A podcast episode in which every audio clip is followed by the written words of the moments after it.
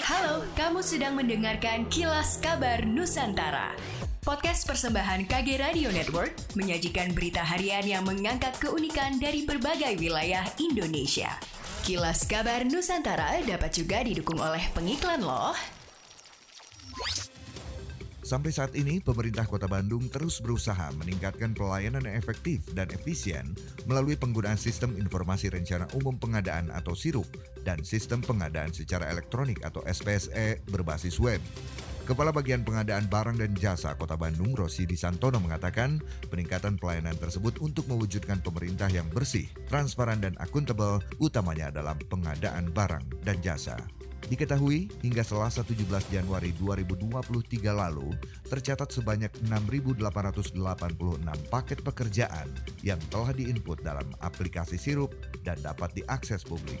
Sejumlah daerah di tanah air sudah menerapkan uji coba penerapan program subsidi tepat untuk menekan over penyaluran kuota BBM bersubsidi. Uji coba ini diterapkan di sejumlah daerah di Pulau Jawa, bahkan pembeli biosolar di SPBU Pertamina di wilayah Jawa Tengah dan DIE wajib terdaftar di website subsidi tepat My Pertamina mulai 26 Januari 2023 mendatang.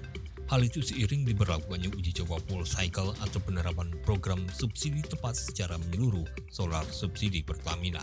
Meski sudah ada daerah yang akan diterapkan penuh program subsidi tepat, namun di Sumsel kebijakan ini belum diterapkan.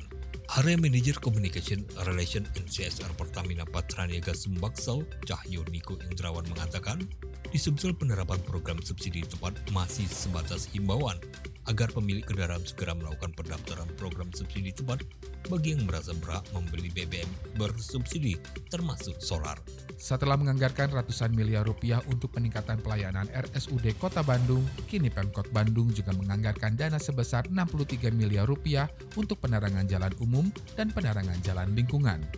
Sekda Kota Bandung Emma Sumarna mengatakan 63 miliar tersebut untuk realisasi 47 ribu titik PJU dan PJL yang ada di Kota Bandung. Sedangkan total PJU dan PJL di Kota Bandung ada sekitar 67 ribu titik. Demikianlah kilas kabar Nusantara malam ini.